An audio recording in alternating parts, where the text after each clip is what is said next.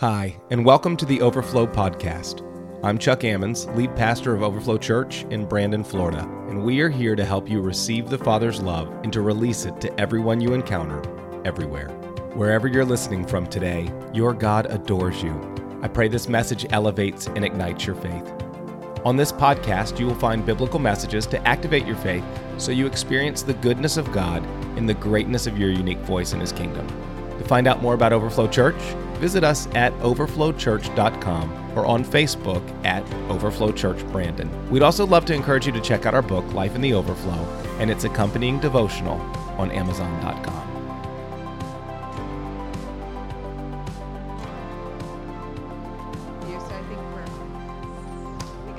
All right. Um, well, welcome. We'll try to be not brief.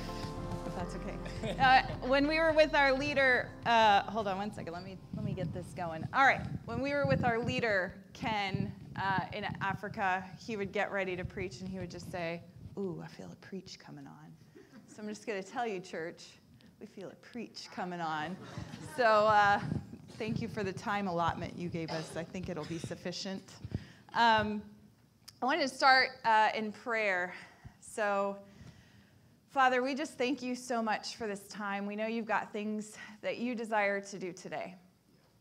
And so we're just going to let you do them. It's just that simple. We come into agreement with your spirit right now. We surrender our plans, our desires, our agenda, whatever time a football game starts. We just submit that to you, Lord. and we thank you for the work that you long to do that is greater than any football game or team or win or success or failure. We praise you, Father, uh, for you are worthy of all praise. In Jesus' name, amen. amen. I don't even know if anybody's playing today. Yeah, football Sunday. Football Sunday. Okay. So uh, we're going to like tag team this. I feel so taller than you. Okay. we're going to tag team this uh, thing so you're going to get some insight into how we communicate and care for each other and share the gospel and our testimonies and all that kind of stuff. Um, I've got some things that I think are important for our agreement here because we come as evangelists. And so it's important that we know that Mickey and I hold the office of evangelist here at Overflow Church. So we have a greater measure of this grace gifting. We've been in this series about the, the giftings and the grace giftings. And it's important that we know that because the purpose of that is to equip you in a greater measure into that grace. If you, though, look at us and say, wow, I could never do that, then you've rejected the grace that God has given us to dispense to you. The fact is that what you see is Christ in us. And Christ in you is going to look different, and that's a good thing. Because as Christ in you develops, it increases what God has given us, and it makes us run faster and go further and become more resourceful and find better tools and know how better to equip you. So it's important that we don't uh, push back on the things that make us uncomfortable. So if we have your agreement in the room, I'm just going to ask you to recognize and agree with me after I say this that it is necessary for my maturing and vital for the expansion of God's kingdom. Evangelism is equ- equal to all other graces. People get real nervous about this one. They just do. So that's okay. We don't have a fear problem, thank God. So we must not neglect this grace. What I see now is Christ in Mickey and Erin. What I need to see is Christ in me. What I see now is how they walk in it. What I need to see is how I might walk in it. I choose growth over envy and faith over fear. If you agree with that, can you say amen? Amen. Yes, it makes it a lot easier for us to share with you what we have. Um, so, I'm going to give you a little bit of intro. There's some themes that we recognized over this trip, and I have a secret to tell you that I've uh, finally come into agreement with, and that is I don't always know why we go on trips. I do not know. And I think it's better that we just talk about that because we have trips that have already happened and trips that are coming up, short term mission trips. And what we hear is a yes from the Lord. And we can kind of determine that there's some things that the Lord wants to do, or maybe there's a, a, a theme that we're seeing and recognizing.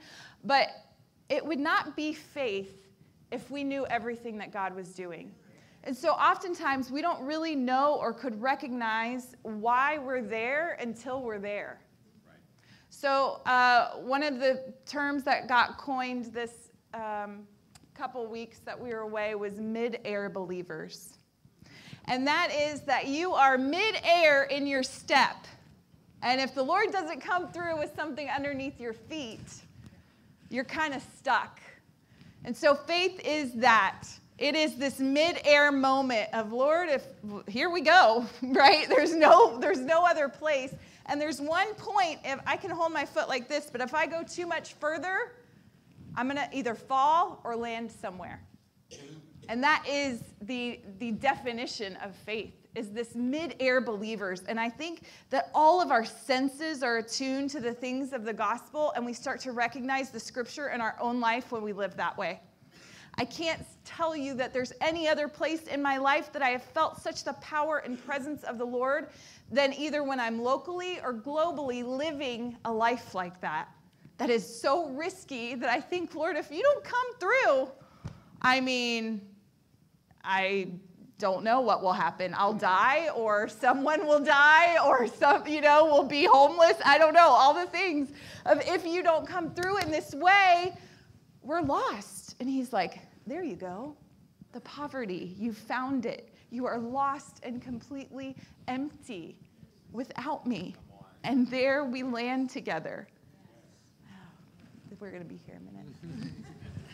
okay, so we're mid air believers. So, some of the themes that came up for us was resourcefulness. You're going to hear this over and over. God's full of surprises, and we had no expectations going into this because we didn't plan any of it. And the itinerary we got was pretty funny, actually. I was like, I don't even know what these words mean, but here we go. Is this a place? Is this a person? I don't know. We just sort of showed up every day at the wonder of God, and it was so much fun, like children. We found the unity of Christ, a movement of the Spirit that's echoing around the world. I can't tell you how beautiful that is to be sitting in a room with some of you and then be taken and put in, you know, 10,000 miles away, and the same Spirit that's speaking what He's speaking here, He's speaking there. It's uh, unbelievable. So he felt the unity of the Spirit around the world. We saw God's faithfulness because of people who are obedient to his voice, all those mid air believers. I want to thank you first, um, couple thank yous. My kids, well done. You made it. The very first thing I said to Cece when we cried and hugged and I came home was, You did it. She's eight. That's a hard thing to have your mom gone for two weeks, but she did it. Um, and my big girls were awesome. And they're right in the between, smack dab in between their birthdays. So happy birthday, Ella. Happy birthday, Mila. Made it back in time. We did it also. Well done. Um, no delays, just like we prayed for. Um, and thank you to all of you who prayed for our kids. Even this morning, I was moved to tears by your prayers for our family. I thank you so much. We felt every single one of them raising us up. And to John and Lisa Ward, we would not be, we would not have been able to go had you not sat where you sat all those years with Ken and gone to Uganda eight, nine, ten times, something like that, John. Um, so the everything that we're talking about today is a result of them being here. Their yes. I know we sit in church sometimes and go, What do I bring? sometimes we don't know for a year and a half what it is that God's going to do because of your faithful yes to the Lord here in this place. So thank you so much uh, for that. So we've got the first, we're going to give you a little, you want to take a trip with us? We're going to go to South Africa. Woo! Yes, this is this, we were in the southern loop of Africa. So we're going to talk about some countries that is sort of like the book of Habakkuk, which is not real, but um, if you kind of merge some words sometimes, you're like, is that in the Bible or is it not? Habakkuk is not in the Bible, it's a made up word. Um, similar to Namibia, but is actually a true country. And I did not know that until we were on the border of Namibia. And I was like, oh, it's a real place. It's not a made up country. It sounds like it should be in Africa. So there we go. Did you get it? Yeah, I got Okay. Um, so we're going to start in 2 Timothy 4 5, which says, As for you, always be sober minded. I don't have this one written in my notes. be sober and sober minded. Endure suffering and do the work of an evangelist. Fulfill your ministry. Say, That's me. That's my call. That wasn't just to the evangelist, it was to all people to do the work of the evangelist, to endure suffering, to be sober minded. So be aware of the work that God is calling you to do and do it. Fulfill the ministry calling that God has placed in your life. So that's why we went. All right, and now, yes, there is a Nigeria connection here. Are you ready? We're not quite to that one yet. But I want to tell you why we went. So we were doing the work of an evangelist, but four years ago, I was sitting and having to say goodbye to a place that I, I had never felt more alive, which is in Nigeria, with our beloved Pastor Praise, who we've had um, ministry partner partnership with for over 20 years. Her and her husband uh, took us to the furthest corners of the Niger Delta, and we preached the gospel of Jesus Christ alongside Pastor Chuck and Jill. And when it was time, our last day to go, I had to call my mom and say, I don't know how I can leave. Could you just send my kids? And she asked me, Did the Lord tell you to stay? And I said, No. And she said, Then come home. So I was a little bit upset, I'm not going to lie. I was, didn't understand why God had me come back here. But it turns out that he had a great plan over those last four years that I wouldn't see the connection to or the answer to the prayers for that region until we were on soil in Africa. So for there's limited resources where Pastor Praise is um, in Nigeria, and her husband died several years ago, right after we came home. Um, a beloved friend of ours who died during that COVID timeframe. Uh, and, and she was voted in as lead pastor there, and we've been praying for her. And I want you to know that when I talked to her when we were in Africa, she said, I would not have survived without overflow.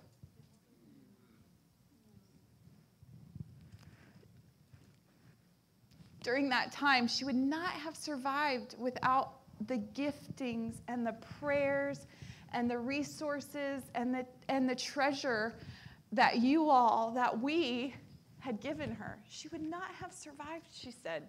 She doesn't exaggerate.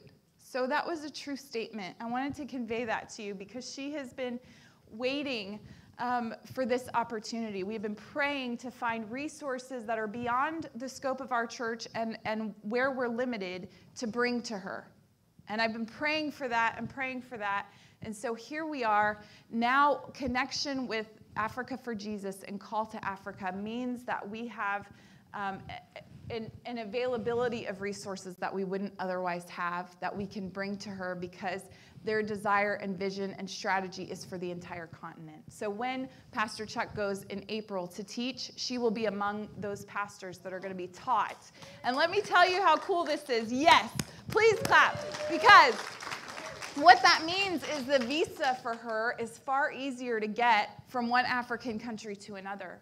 And what it means for her is the cost of her flight is about a third of what it would cost to bring her here. And she gets to go back quickly and start to share this information. But she also has a school that she runs for elementary and secondary teachers. That, by the way, was provided for her by the gifts of the church here and some of the churches in this region. So there's already a building for her that when she goes back, she can bring all of her 20 pastors that she covers and then some and start to teach this curriculum to them right away. She has it in her hands and ready to go. Can you believe that? But not only that, all of these resources that are coming, that are available to her, will be uh, people that know how to drill wells for the areas that are, are that need wells, medical um, provisions and food provisions and gospel preachers and more people moving into that region because right now the Fulani are moving further and further south and west and encroaching on the Christians that are living there. So it's getting more dangerous there. It's harder to bring teams there, which is also a very cool connection for us. Go ahead now. Yes, and, and Pastor Praise has been discipling, and what she would do is bring two or three out of the villages to her house, disciple them for a year or two, and then send them back. So by having this school and this uh, discipleship school, it's just going to be an exponential um, uh, equipping and education for the pastors. So it's exciting. Yeah. All right, I'm going to come over here so I can see. Let's go to the next slide. Oh, okay, so this is all our flights. We had eight flights there and back. We started in Tampa, we went to Atlanta, and then uh, from Atlanta all the way to Johannesburg. They call it Joburg for short. That was about 16 hours. And then from Joburg, we went to Livingstone, Zambia. That's where Victoria Falls is. And then we drove from Livingstone to Kasane, Botswana, um, with a bridge crossing. We'll show you that. And then back from Botswana to Livingstone, Livingstone um, to back to Joburg, and then Joburg to Kimberley. Now, Kimberley is in South Africa. They're famous for a big hole. I don't even know what is so cool about that, but he was very excited about the. More, more to that. More, more, more on that coming soon.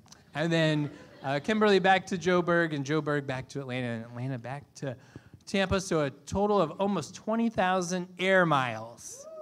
Yeah. Um, so the first stop is in Zambia. That's really where we were able to, to get on the ground and see what's going on. You can go to the next slide there with the photos. Okay, lots of fun things in Zambia. So the uh, first place is I'm going to tell you about is called Sambaland or Sambaland, Sambaland. And Justin Samba, he's the man right here in the middle. He has a, a 50 acre farm that was given to him uh, right before his father passed away. And he is using that farm for amazing things. It was just um, kind of a desert looking area, um, some trees growing. You could see uh, the picture on the bottom. This is on uh, Samba land. So you see there's just like some, some random trees, but not a lot of cultivating. But what he has done is over the last 20 years, he has taken what God has given him, which he started with a, a six foot by six foot plot, and started gardening. And he would grow tomatoes or some kind of vegetables or potatoes. And then he would invite some of the kids in the neighborhood that didn't have enough food to eat. And he would just give them a little a little package to take home. And he used this feeding program to spread the gospel. He says i'm doing this for jesus. Jesus told him exactly what to do um, these are some, some more pictures here so you can see his farming uh, procedure he learned to farm uh, by farming God's way or growing God's way. And in this way, they use the resources that are already on the land. Um, so things like drip irrigation, uh, they use leaves for mulch, compost, just really using the way that God has designed plants and farming and being smart and planning ahead to try to increase um, the yield of his farm. And so as he gets pigs and goats and chickens anything extra he shares with the community. He also um, has a soccer field um, on property. He has uh, a fish pond, which I thought was really cool, where he gets little fingerling fish and he raises them up. And whenever they get uh, big enough, he sells them or he um, shares them with the community. So he is doing what he has, his resources, everything he can do there. So we were able to, um, if you go to the next slide, we were able to uh, minister uh, very similar to uh, our VBS style, where we have um, been able to share the gospel with our t shirt example. Many of you guys have seen that. So we were able to, to share that with 94 children under a tent. That's, that's up at the t- that top picture there. 94 children, and we shared the gospel story, and 40, a little over 40 of them, raised their hand to give their life to Jesus. So.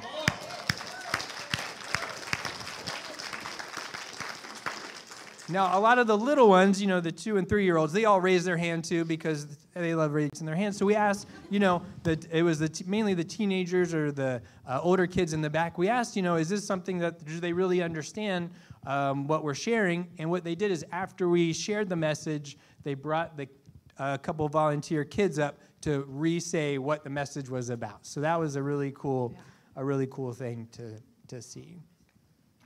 Um, after the VBS, we got to minister to the elderly. So the elderly is very, very um, strong on Justin Samba's heart.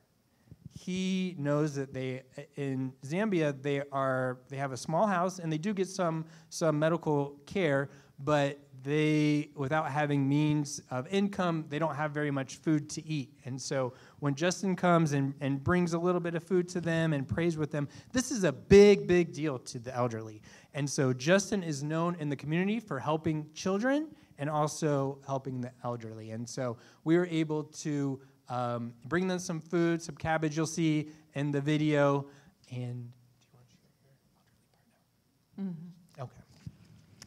We had, um, it was rare for them all to be gathered in one place. Typically, Justin and his wife will go door to door, house to house to visit them, to pray for them, to, um, to really disciple them because many of them have not, they've only gotten a little bit of the gospel.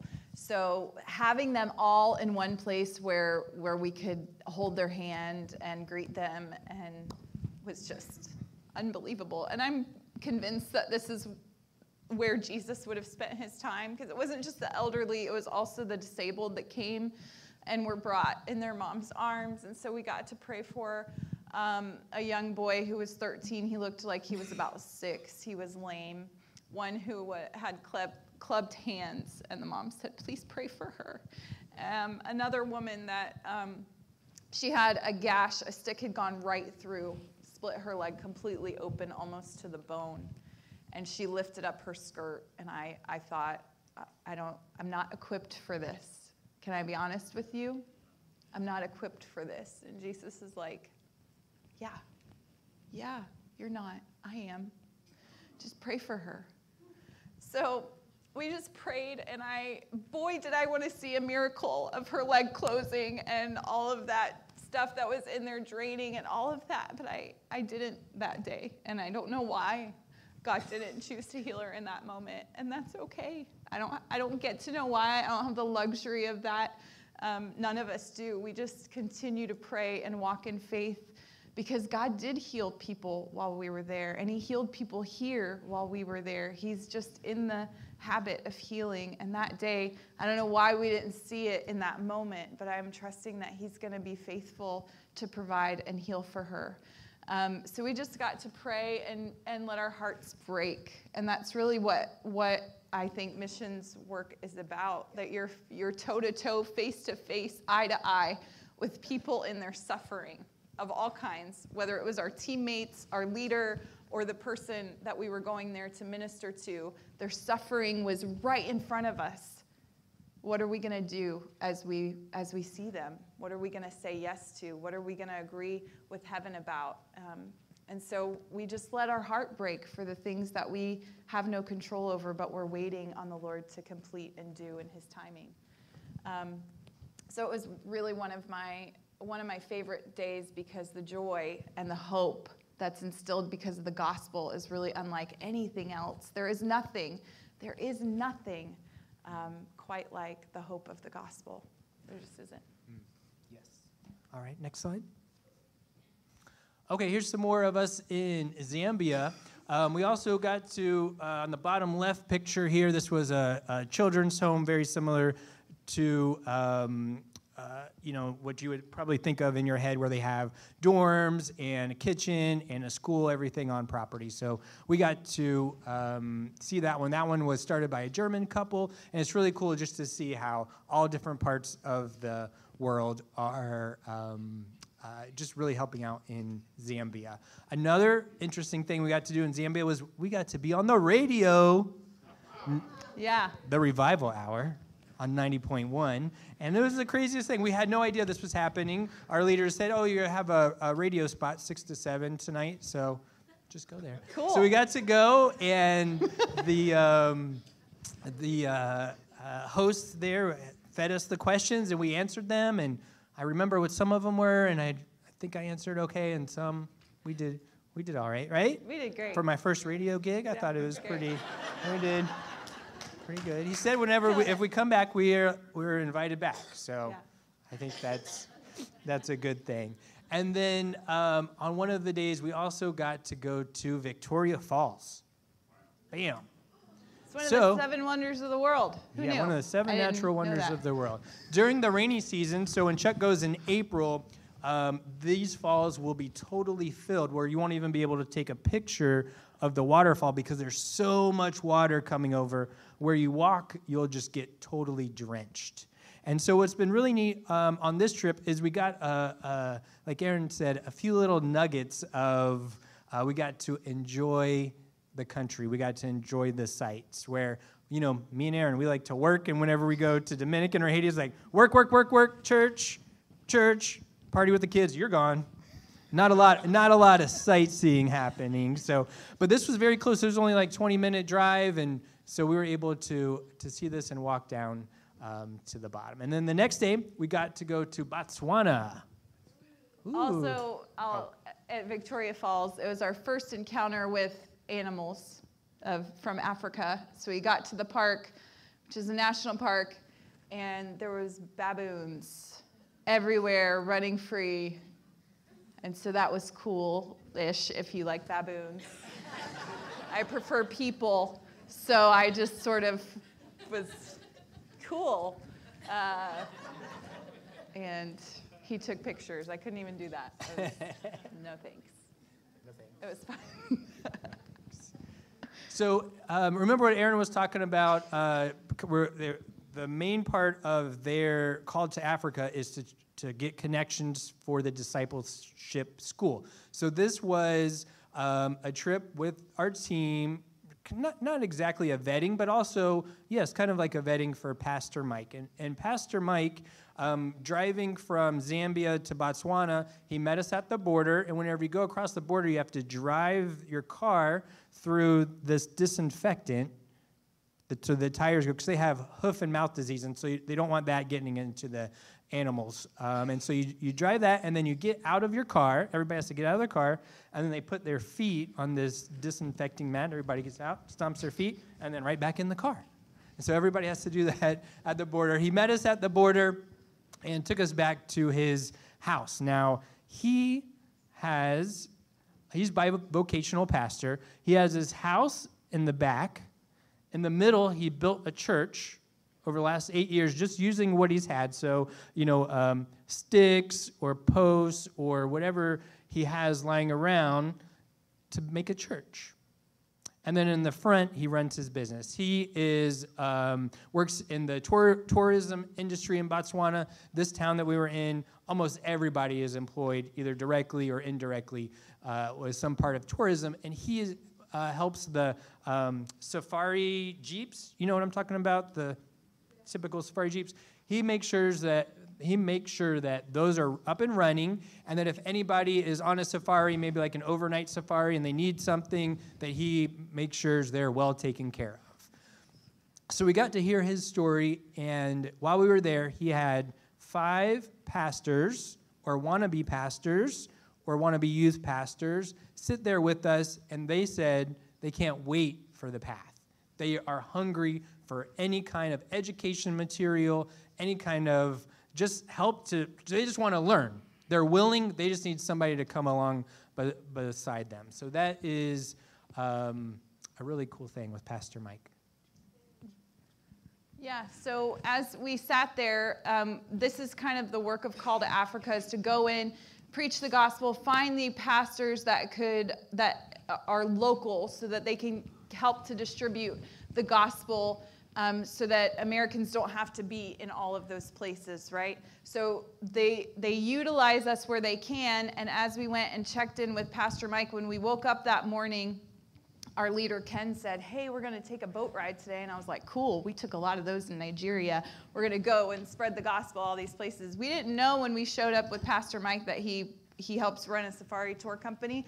So he said, Okay, I have gotten a boat for you. And he took us out. And we went on a safari boat ride. Like, I did not know that we would get this opportunity. So, we had elephants so close to us. I cried. I like them a lot more than baboons.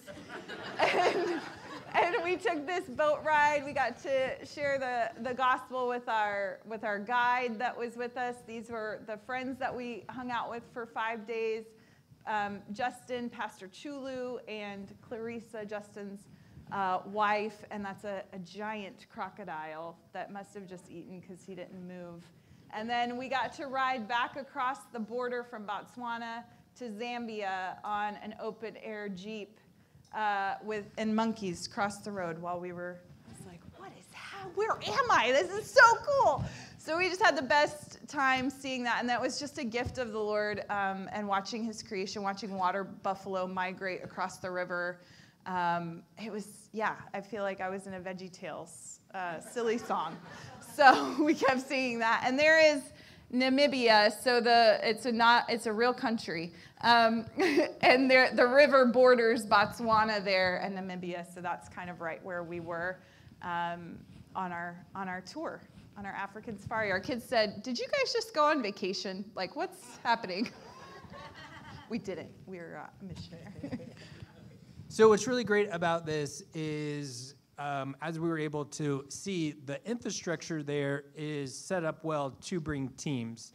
Um, in Nigeria, it's just not it's not an easy thing to bring really more than than four people, and so here they have hotels, they have restaurants. It's easy to get food. It's easy to it's long, but it's easy to fly in, and so uh, um, the opportunity is great.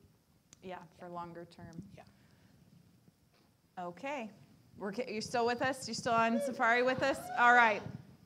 Um, as we left uh, Zambia, a couple other things. We learned that it's such a different life and culture, and we had the best time. We had a, a pastor friend come over from Zimbabwe who's also a part of Call to Africa and receiving the PATH curriculum to be able to share it. And she is a lead pastor of her church. Her name is Pastor Etta. She has a, a, a, daughter. Her third child was a, a, surprise. Her name is Shekinah, which she was so cute. Um, she kind of hung out with us the whole time. And, um, and anyway, we, we were able to minister together as pastor. I said she kind of, didn't I? I didn't even mean to. She kind of hung out with us.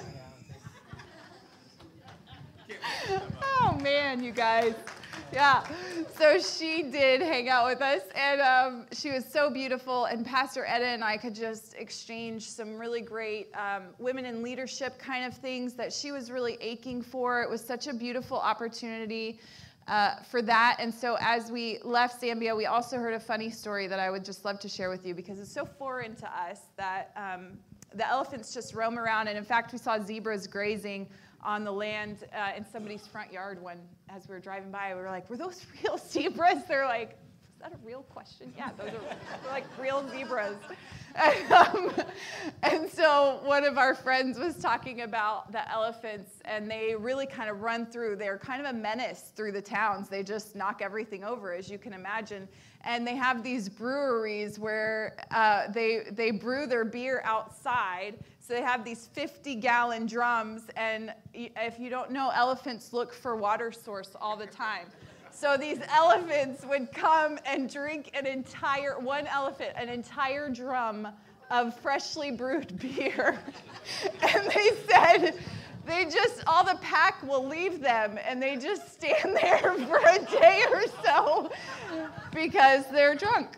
And so, I'm sorry, children, if you need to ask your family about what I just explained. But, um, but they, yeah, but being sober-minded, as Second Timothy. That's right. Second, this is it, you guys. Okay, so um, so those are just some fun perk stories that we got to hear that we wouldn't have otherwise uh, just had the opportunity to hear. So it was really fun. Isn't that great? So, whenever we're mentioning these different countries, each one has a different economic situation right now. Each one was affected differently by uh, colonialism. And so, even though we were hopping around each country, each one has a different set of challenges, um, freedoms, one going back and forth the border, those kinds of things. So, um, Africa is quite a variety. Yeah, very vast. Yes. As we were leaving um, uh, Zambia and flying back, we were at the airport in Livingstone, and uh, we're we're so it's just a very small regional airport, and um, you have to go out to the tarmac for the one plane that comes in to take you out. So if you miss that, you're you're there for the day. So we're circling and looking at the few little shops, and Mickey went in looking for a hat, and uh, Mzungu is the term for white people. So we would go into a place, there was a lot of people on safari, so we would say, Don't give us the Mzungu price. We're missionaries. We're not here on vacation, even though we did take a safari tour. We are here as missionaries. And so this, this gentleman who was sitting there he goes, Missionaries of what? And we said, Oh, of the gospel of Jesus Christ. And he said, Jesus, Jesus, I keep hearing this name. Who is this Jesus? Here I go. Let me tell you who this Jesus is. I about came out of my skin. I was like, we're not here for a hat, we're here for you. This is what we're doing. So we had this time before our flight was ready to go, and man, we had the best time talking to him. Mickey gave him his Bible. We told him where to start reading. He wasn't quite ready to put his faith in Jesus Christ, but he said, people keep coming to me and telling me about this Jesus, these prophets that come in and they want money from me. And they want to give me a word because we said, Can we pray for you? And he said, Why would your God listen to me? Why would he listen to you for me? So we got to share who Jesus is, how he created every person. And he said, You mean he created the people that don't believe in him? And we said, Yes. And then he said, How do I know who a real Christian is? And we said, They come in low. We came to give you something, not to take something from you. Somebody that comes in and is trying to take something from you isn't a true messenger of the gospel of Jesus Christ. What I want you to know, my friend, is the hope that we have found. We got to give him our testimony. And then one of our friends, who was uh, about 65 years old, she, you're going to see a video of her. She was the cutest thing ever. She's my favorite. She's from Alabama. I got some Alabama people. All your friends from Huntsville were with us on our trip. So um, we were, she was there and she got lost in this little circle airport. So she found the police officer and uh, another shopkeeper and brought them to us as we're sharing the gospel with this gentleman, and he was so close, you guys. Like, I'm believing he's going to come to faith. And these two men are standing there, and I thought, that, I didn't know why they were there. I thought this police officer was going to be like, stop talking about Jesus, get out of here, you're interrupting this commerce, whatever. And instead, he started quoting scripture. And he has like his, his police officer baton, and he was like, You need to believe. And I was like, Oh, okay. And so he said, he takes us to the side after the, the gentleman let us pray for him, and he goes, We've been asking him to come to Bible study with us. So these two men, we said, as soon as you start reading the scripture, as soon as you come to believe, these are the men who are going to disciple you, and they're going to be with you now. Go to church with them, be with you the whole time. Like these are the guys that God has provided to walk you through this, because we're about to head on a plane. But God's provision is beyond us. Isn't that amazing? So he was just one of the, who is this Jesus? So I'm like, woo, ready for this. You're why we came. Get so excited. Yeah, so we got on a plane, then we left. and we went to, uh, we were, we started our second leg, which was in South Africa, um, in, in Kimberley. So there we go. Okay. To Kimberley. We're almost done. Okay, so this is the Africa for Jesus and Called to Africa. So can you see the red dots on there? This is what they had um, planned for their discipleship schools. And if you look, Nigeria is way up here on the left. Do you see any red dots? Not yet. Yeah! Woo! So that's where we fit in on there. And then also we have a friend in Liberia, which isn't even on this, this map. It's a little bit around the corner. And so just seeing those connections um, come, but we have a video we want to show you. Not till the end. And the call to Africa. Yeah, this one actually, if we can explain a little bit more Africa oh. for Jesus and Call to Africa. Um, I, I, ha- I, called an audible Oh, okay, no problem. Uh, Africa for Jesus and Call to Africa. This part of the trip was really about us celebrating and getting to see what these two partnerships mean for the continent. So, Africa for Jesus is a discipleship ministry where we focus on running and opening up sustainable discipleship schools within South Africa, Africa, and the rest of the world. Doesn't it sound a little bit like Brandon, the Bay, beyond? Um, and then Call to Africa, which was the first leg of our trip, was connecting partners for community transformation between USA and Africa. So you see the twofold. The Call to Africa goes in, preaches the gospel, finds the indigenous pastors, and says, okay, we've got a way to disciple you, educate you, and bring the gospel deeper and further. So that's kind of the way that they go. Coming together was the path curriculum where these two things merged together and created that's what Pastor Chuck and I got to be a part of to create the actual curriculum to be able to do this. So we had a banquet next to the, the cool big hole um, that we that was the backdrop for this celebration banquet. So I think we have a, a slide for that. Yep, and there's the curriculum where we were, and we're standing in front of the big hole.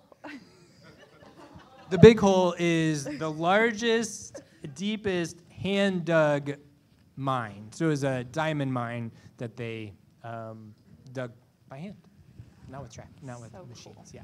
Yeah, by hand. And then um, that's some of the, the curriculum there. We can go to the next one. So that was the banquet. We got to minister there. This is the Africa for Jesus. So that was our, our window view from our window of our room. We actually stayed on the base camp in Andre, who's the director, in his home with his family, which was great. Their kids are about our same age, so we got to love on them. And a puppy wandered onto their, I don't know how it got through the electrical fence, but it did. And there it was. He was so cute. Um, she, it was a she. And so the base camp right there, they have built all this in the last eight years with the School of Discipleship students that are there. Some of these students come and they're from church backgrounds. They have, you know, not a lot of trauma. And some of them have the deepest trauma that I've ever heard in my life. And I've heard some things. And so they're all on that same property. They learn life skills, they learn building trades, but they also, in the morning, they learn and are, are students of the gospel and of the discipleship. And they spend 10 months there. And so we got to meet with them, we got to teach a couple sessions. Um, they're going to have pastors come when Chuck comes in April on campus. Pastor Praise will be staying on campus, um, and they'll do a three week shorter uh, opportunity there for them to just be immersed in the curriculum. So it was really cool. You can't quite see the chapel. That was the newest building that they had built, but I think we've got a picture of that coming as well. It's in the middle of nowhere, like kilometers and kilometers. Ken uh, there is our leader. That's Justin Samba. And this was the chapel dedication. Uh, it was, it's an open air, so the sides are completely open. Um, and it was a very cold morning because it's, it's just the end of winter there. And, um, and so it's just all open air, really beautiful, very simple. Everything is uh, just using what they have. But all the dogs came, like as we were walking to church that morning, like the, just the dogs were all there, and um, kids, everybody walking from all over the place.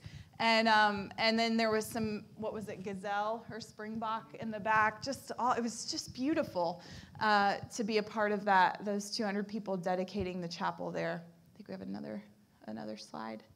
And then we got to spend some time. This was teaching uh, the morning before we left. We also did some gardening to help uh, with Justin, just to get their garden back up. They're growing some cabbage there and some spinach um, which is going to help feed. They also have a gaming across the across the uh, next property over.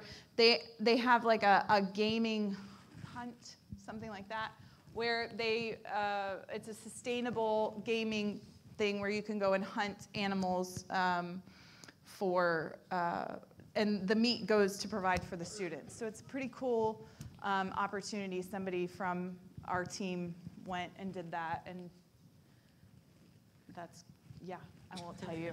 I won't tell you anymore. hmm? A zebra. I know, that's how I felt.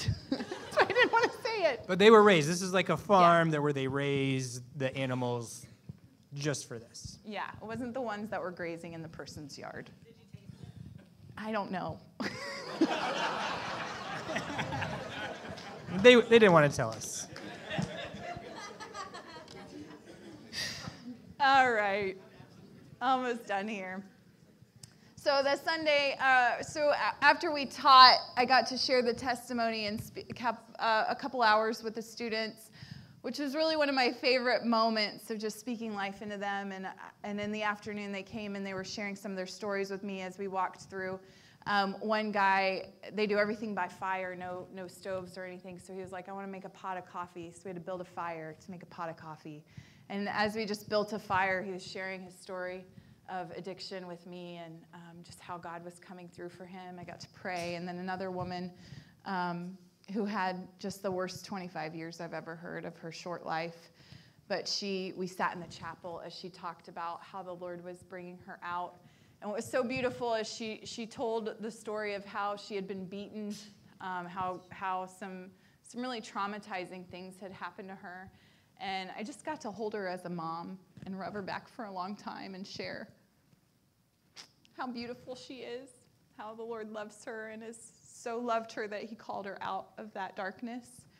And as he gave her strength to escape her captor, he gave her a song. Some of the lyrics were so beautiful, and she had the most beautiful voice. Uh, and she just sang in the chapel, and I felt really honored that she would share that moment with me. But I got to, as she trusted me with parts of her story, I just got to remind her that Jesus had been beaten too, that he recognized the same suffering that she had gone through, that he had been naked too, that he had been abused, that people wanted to take his life too. And she said, You know, it's only been this last few months that I've actually been able to cry. She said, I couldn't cry for over 10 years. So, what the Lord is doing and how He's healing her is a result of her getting to this school. They have trauma, like a very similar ministry to LL that comes in and helps these students go through um, restoration. So it was really like I got taken out of this place and put right in there, and it was all the same skill development, all the same work that we're doing here. What we're passionate about was happening right there. Um, so that was really kind of a, an, an amazing moment. And now we'll show you the video. Okay. Is that okay? Yeah, I think we got that video there. We're standing in front of the chapel, and um, this was the dedication of the chapel. That's what today was about.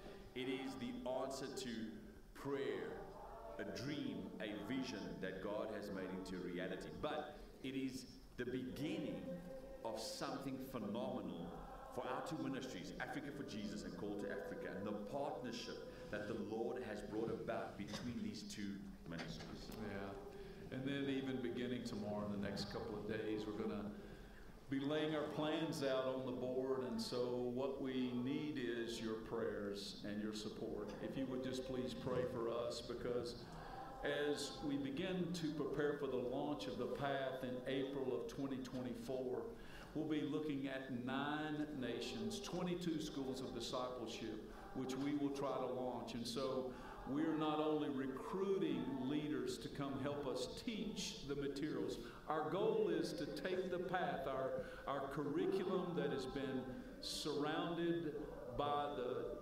DNA of Africa for Jesus School of Discipleship. And we're going to teach leaders in the nations. We're going to teach the material to them, and then we're going to teach them how to teach their leaders the material and to raise up disciples through the nations to go after the continent of Africa. It's too big for any one of us, but together, believing the Lord and with the help of our partners, many of you are already supporting us, and we want to say thank you. We so need your prayers and we so need your support, and we need some of you, many of you, to come and go with us. And we praise the Lord. While behind us, these rocks are crying out. This chapel is uh, going to become an established church where people will come from the city out here and they will come and meet with the Lord, and it'll just be an extension of this ministry. We're so excited. Ah, hallelujah. Hallelujah. Amen. Isn't that amazing? so as we, yeah. So here's my desire. Here's my recommendation after all of this and what you've heard. My heart, and Pastor Chuck and I have talked, and he alluded to that. My heart is that uh, as we come up to where our budgets are for the year, as we're looking vision vision wise, our partners, we have not added an international partnership in about 20 years. We've had Haiti, uh, ambassadors, of, children, ambassadors of Jesus. Um, in Haiti, and that extends to the Dominican. So it's the same umbrella, uh, even though it's two different countries. And we've had Nigeria. But in January, when I was praying about what, Lord, are you calling for missions? What are you doing this year in missions for Overflow Church? He said, All nations. And I laughed like Sarah when she said, when he said, You're going to have a baby this time next year. I laughed and I laughed for about a month. I couldn't even tell anybody. All nations feels a little much, right? Feels like a midair belief. And I let the Lord, this is in the midst of, of uh, Pastor Ruth having her stroke and just sitting in that place. And he said, I'm pursuing you with my love. Would you listen to me? Isn't your heart for this? It's like, I don't know how you're going to do that. But about a month later, I started to believe as he confirmed over and over through different people what he was saying. And a month later was February, and that was when we got a call that Ken and Andre were going to be in town in March. I wasn't even here, but then they came back. Uh, and then there they're sitting and Africa. I didn't even know how many nations there are in the world. Can I be honest with you about that? There's like 200. I was like, oh, I thought there was like a million. I don't know how many there are. But these men are sitting there and they said, we've been called to take the continent. And do you know how many countries are in the continent of Africa? 54. So here I am, six weeks after I laughed at God, and He's like, if you want to partner right here, there's 54 countries. That's a quarter of all nations. What do you want your legacy to be? We've had a good legacy with Nigeria and with um, Haiti, and I believe that there's something that the Lord wants us to leave for the generation behind us that missions would not stop around the world, that we would not just be lifestyle missionaries here, but we would go to the ends of the earth for people. I know everybody's not called to go to the unreached people groups like I am. Like, give me the hardest spot, I want to go into that place. But we are called to go to the furthest corners of the globe. Jesus told us to do that. Go into all the world and preach the gospel. Go into all of your world and preach the gospel. That's what he's designed us to do. I have one more story before we close. In the middle of the night, Saturday night, there was a bad storm that came. It was the first rains that they've had in like, how long? Nine months. First rains came lightning, thunderstorm, all of that. And we had a little bit of um, the, the moon was out, but it wasn't a, a bright moon at that point. and it was completely covered, and the power went out.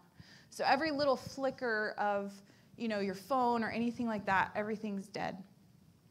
And I woke up um, from all this travel around the world, and I didn't know where I was. And it was so dark that I could not see the hand in front of my face. And I'm not afraid of very much at all, but in that moment, as Mickey was kind of tossing and turning, I thought I was in the back of a truck and I was being taken somewhere. And I, I mean, I was like, freaked out. And I could not see anything. I couldn't find my phone. I could not reach for him. I was so confused about where I was. And I said, Where are we? Where are we? And he woke up and he said, We're, we're here. The power went out. It's okay and he grabbed his phone to turn the light on because I, I was completely disoriented. And as I calmed down and I was like checking outside and I'm looking around, I'm like, okay, we're safe. It took me a minute. Um, I laid back down, and as soon as the phone turned off, I was like, again. And so I left it on, and it was about two hours until the sun rose. And I was just praying and waiting for the sun to rise so that every time I opened my eyes, I would see light. And I was so weirded out by that because, like I said, I don't get freaked out about anything. Who knew I would be afraid of the dark? Like, I'm a grown person. Um, but as I was thinking about that, the Lord started speaking and putting this burden on my heart for people who are in darkness. and the terror of that moment. See, Jesus comes and in John 8 12, he says, I am the light of the world. And then in Matthew, he speaks to us and he says, You are the light of the world. You are the light of the world, a city on a hill that cannot be hidden. Don't hide yourselves. You are a light, and there are people who are freaked out in darkness like I was, spiritually freaked out and not knowing where is hope, where is light, what's, what is happening to me. I'm disoriented, and you are the one to tell him who this Jesus is. That's you, and that's me. The final thing was that as I looked this up, Zechariah, when, when um, in Luke 1, Zechariah is prophesying about who John the Baptist would be. I think we have that final slide, Juliana. And he speaks this after he was finally able to write on the tablet a portion of this prayer. And you, child, will be called the prophet of the Most High, for you will go before the Lord to prepare his ways to give knowledge of salvation to his people in the forgiveness of their sin because of the tender mercy of our God, whereby the sunrise shall visit us from on high to give light to those who sit in darkness and in the shadow of death to guide our feet into the way of peace. We are meant to be like that phone that I had in my hand for those few short hours before Jesus comes to people and then he invades their darkness and it's like bright as noonday like it is for you and I. Please don't take the light that you have for granted. The people in our city have to know about it. The people around the world have to know about it. And if we don't go, who will? Who will go if we do not go? So, just in the same way that we had um, that moment of washing our feet in Botswana, we're going to do the same thing. This almost looks exactly like we had to do to get this stuff off of our feet to be ready to walk into a new territory. We're going to do that same thing. If you feel the Lord calling your heart to go into the world, to obey that command, during this last final moments, we're going to invite you to, to put your feet in a new place as an activation of faith, as an activation of a new burden to be sent by God. And remember, we're not coming back so that you look like Mickey and I. We don't need another Mickey and I. We need a you. We need a Christ in you, the hope of glory for this region and for around the world.